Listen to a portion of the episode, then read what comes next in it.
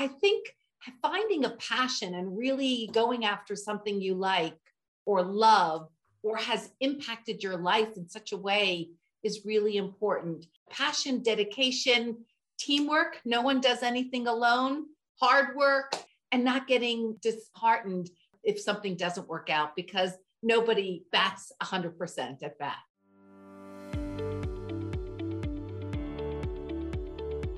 Hello, everyone, and welcome to the Radiology Report podcast, where we are having conversations with the leaders transforming radiology today. You can find us on radiologyreportpodcast.com, Apple Podcasts, Spotify, Google, or wherever you get your podcasts. I'm your host, Daniel Arnold. So I'm very grateful for the opportunity to have this podcast and invite our first guest to the show, Dr. Rachel Brem. Dr. Brem, welcome. Thank you. I'm delighted to be here. So, a little bit about Dr. Brem. Dr. Brem's a board certified diagnostic radiologist. She's the professor of radiology and vice chair of radiology at the George Washington University School of Medicine and Health Sciences, as well as the director of breast imaging and interventional center. Dr. Brem has been instrumental in FDA clearance and introduction of numerous new breast cancer technologies, including molecular breast imaging, AI, and automated whole breast ultrasound to improve breast cancer detection in women with dense breasts. Dr. Brem is also the principal investigator of numerous clinical trials. She has published more than 100 journal articles and manuscripts related to breast cancer and is the recipient of numerous honors and awards. Dr. Brem works extensively with members of the Hill to further education, awareness, and legislature to optimize breast cancer diagnosis and treatment. She is also the medical director and co founder of the Brem Foundation to Defeat Breast Cancer, which is dedicated to education, advocacy, and care in the underserved community. The Brem Foundation was instrumental in the passage of the DC breast density legislation, one of only a handful that require insurance coverage of essential additional imaging for women with dense breast tissue. Critically important legislation. As a breast cancer survivor herself, she understands and is committed to the science and the personal aspects of breast cancer. I can think of no better guest to have on our podcast to talk about not only the work that you've done to drive medical imaging outcomes, but also what keeps you excited and what advances are coming to continue to drive the field forward. Dr. Brem, you've just had such an amazing, storied, and diverse career in radiology. I'd love to start with just a little bit more about your background and how you got to where you are today. Well, thank you. First of all, I'm just thrilled to be here and thank you for the lovely introduction. So, uh, you know, I was uh, brought up in a very traditional family. I was actually brought up to marry a doctor, not to be one. My parents were not very keen on my going to medical school initially. They had never known a woman doctor. My passion started when I was 12 and my mother was diagnosed with breast cancer. And uh, we were told that she had six months to live. Gratefully, she lived 44 years and died at the age of 77, cancer free, after many recurrences and a life filled by uh, breast cancer. But at that point, when I was 12 and um, had a 13 year old brother and a seven year old brother, I decided that I would do everything I could to make sure that other young girls wouldn't be impacted by breast cancer as our family was. And so as I uh, went to medical school and very lucky to be in medical school at a time where mammography was just beginning to become a mainstay of medical care and saw that women were dying less because of imaging and because of screening. And so I just decided that I really wanted to be part of that. And then throughout my career, I'd say that uh, Freud would have a lot to say as to why I went into breast imaging. But I think finding a passion and really going after something you like or love or has impacted your life in such a way is really important. And in addition to that, as you journey through your career, the thing that's most important is looking around and finding needs. And when you see that need, trying to think of uh, novel ways of approaching and fixing a solution that needs to be fixed. So if I'd say, you know, in my career, what what sort of motivated me, it's both passion and the need not to, to both practice the highest quality medicine, but also to find, identify uh, unmet needs and see if you could answer those needs, whether it's a new technology or the Brem Foundation to help underserved people or um, to mentor the next generation of breast imagers. So I think, you know, passion, dedication, teamwork, no one does anything alone, hard work, and not getting uh, disheartened if something doesn't work out because nobody bats 100% at bat. So I'd say those things. It's really great advice and and you know how we think about MRI Online's mission around improving outcomes really tied to the needs of patients as well as the needs of radiologists. I'm wondering if you can share any examples of how the work that you've done um, has contributed to bettering patient outcomes. So, you know, I'd start out by thinking about new technologies. You know, I was very lucky to be the principal investigator of one of the largest studies that resulted in the FDA clearance of automated whole breast ultrasound. Women with dense breasts had the perfect storm higher risk of breast cancer, harder to find the cancers on mammogram. We needed a better way. And we knew that ultrasound found additional cancers, but we needed a more comprehensive, workflow friendly way. And so I was involved with ABUS and now sort of taking it to the next generation. And I'm involved in a very exciting new technology that just received FDA clearance called SoftVue, which uses ultrasound tomography both reflection and transmission ultrasound. So not only can we find more cancers, but we can do it with less false positive biopsies. So I think that that's really um, introducing new technologies, being very early on in the world of artificial intelligence, which is going to uh, completely change the playing field and the landscape of initially breast imaging, but everything in, in medical care.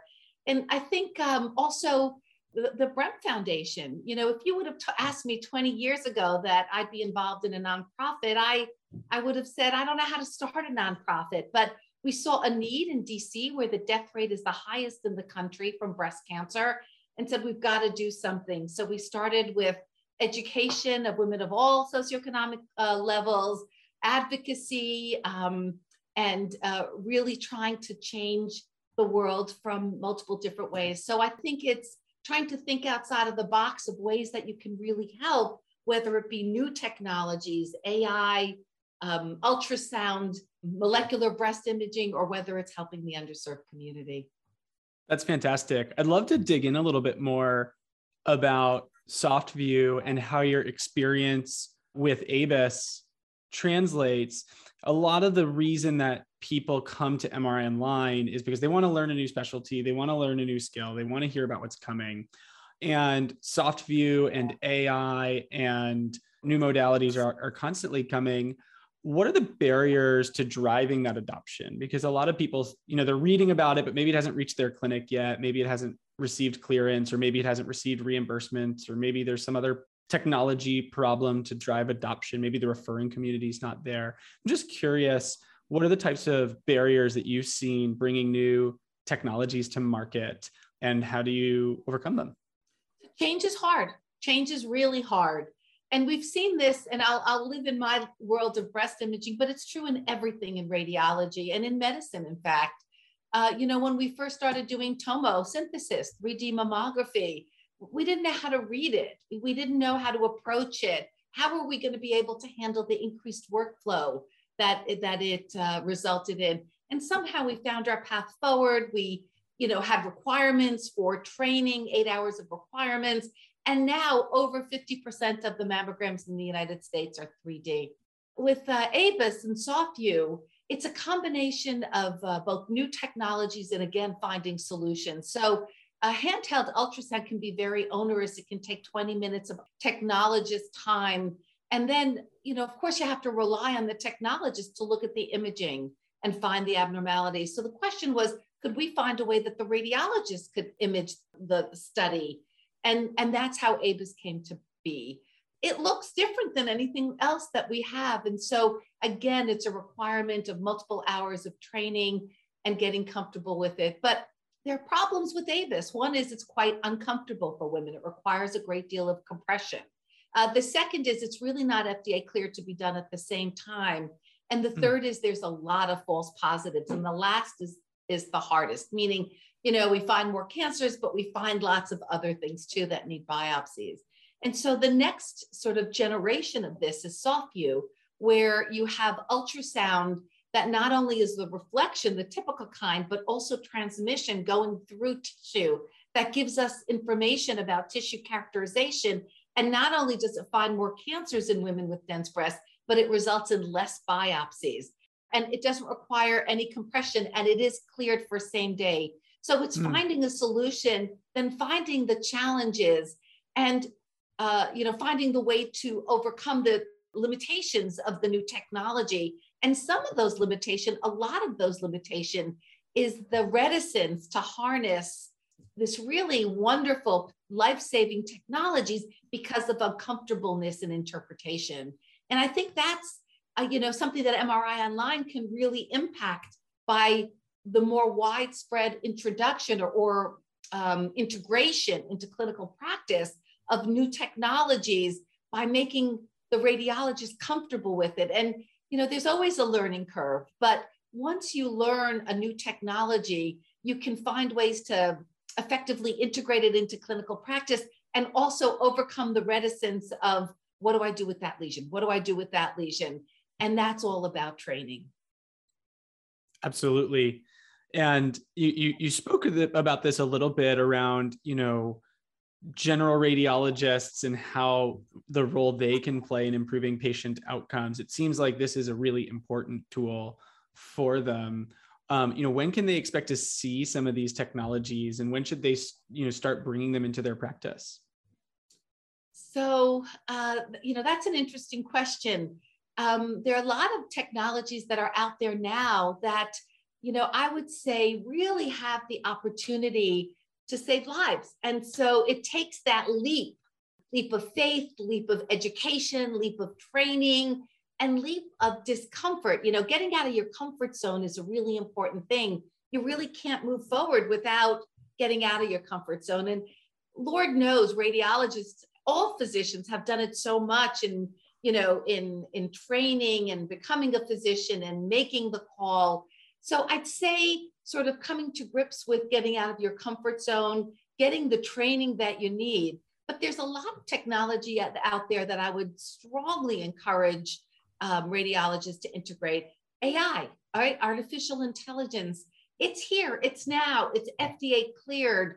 And I think one of the things that um, is really important for general radiologists to know is it may decrease your discomfort zone, if you will because there are a lot of studies that have shown that artificial intelligence can allow general radiologists to perform at the level of subspecialized radiologists and those with less training to perform like those who do nothing but breast imaging. So that's, you know, once you learn how to use the technology, you should feel comfortable that it will bring you to a level that you couldn't have achieved without it. It's not all about stumbling and integration, it's about initiation into a practice.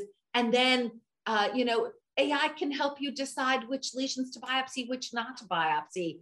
You know ABUS can help find cancers but SoftVue can help find cancers and decrease the biopsy rate. So i'd say you know all of these technologies are here and now. And i think uh, you know when we when we think about what's coming in the future there's a lot of exciting things that are coming in the future. But these things that for some sound futuristic are really here and now. And it's uh, finding out about it, finding out about the technology that you're comfortable with, finding out about how to get trained to integrate it, and understanding that after the initial integration, you're going to feel more comfortable. Uh, you're going to find more cancer. You're going to do a better job with interpretation than you did before. So I think it's taking on the mantle of coming out of your comfort zone for a bit to really be able to uh, both help patients and yourself with your comfort of interpretation.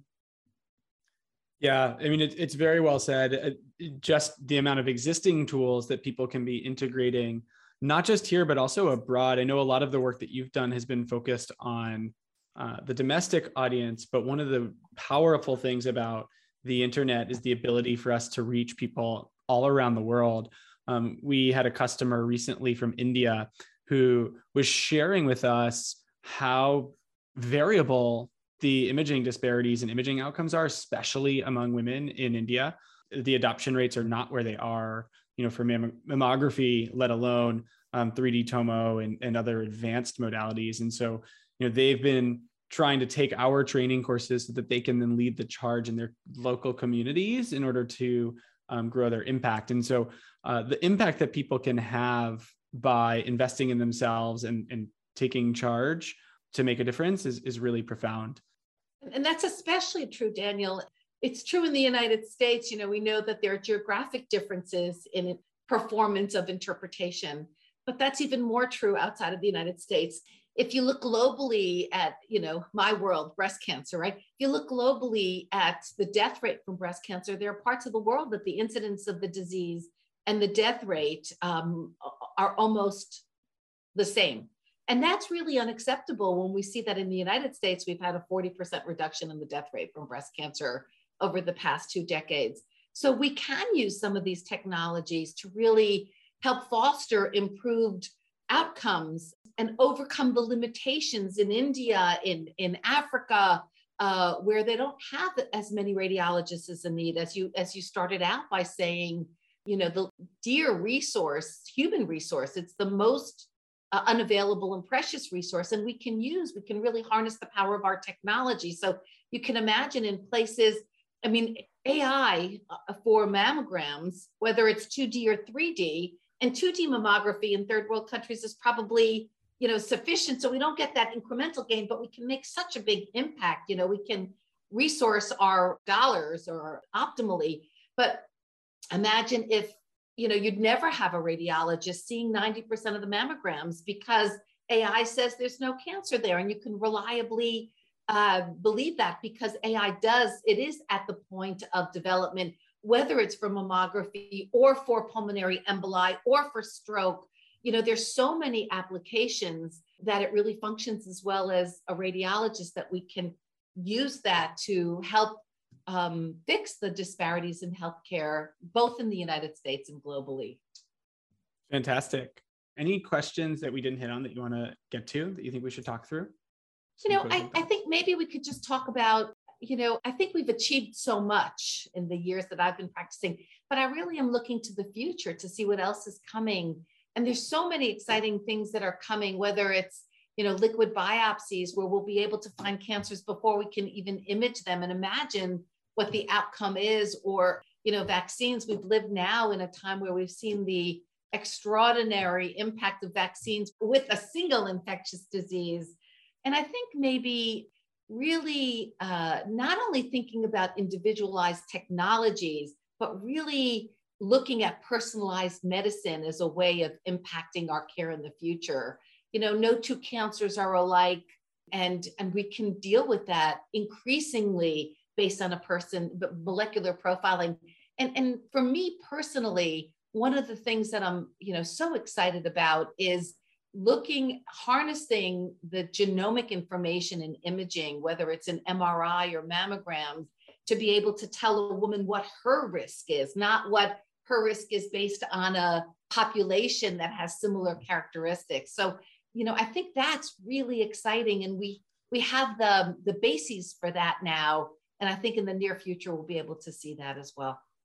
I've been so intrigued and excited by personalized medicine. I think at the most currently, you know, the, the most commercialized is the genetic risk scores and the surveys that they do, which is sort of a 1.0 version, getting your family history. But but pairing that data with your genetic data is really, really interesting. I've been reading about it.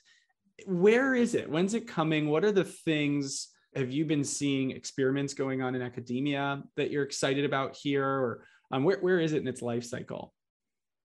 So i think it's early but not infancy. Um, mm-hmm. you know we know that we can use things like background parenchymal enhancement uh, as a risk marker for breast cancer. We can use information on a mammogram that can glean information beyond the risk you think about it, you know, when we do risk assessment, whether we use whatever model, Gail, Tyrer-Cuzick, you know, those are really population-based risk. You take women with similar factors, but what is my risk, my individualized risk?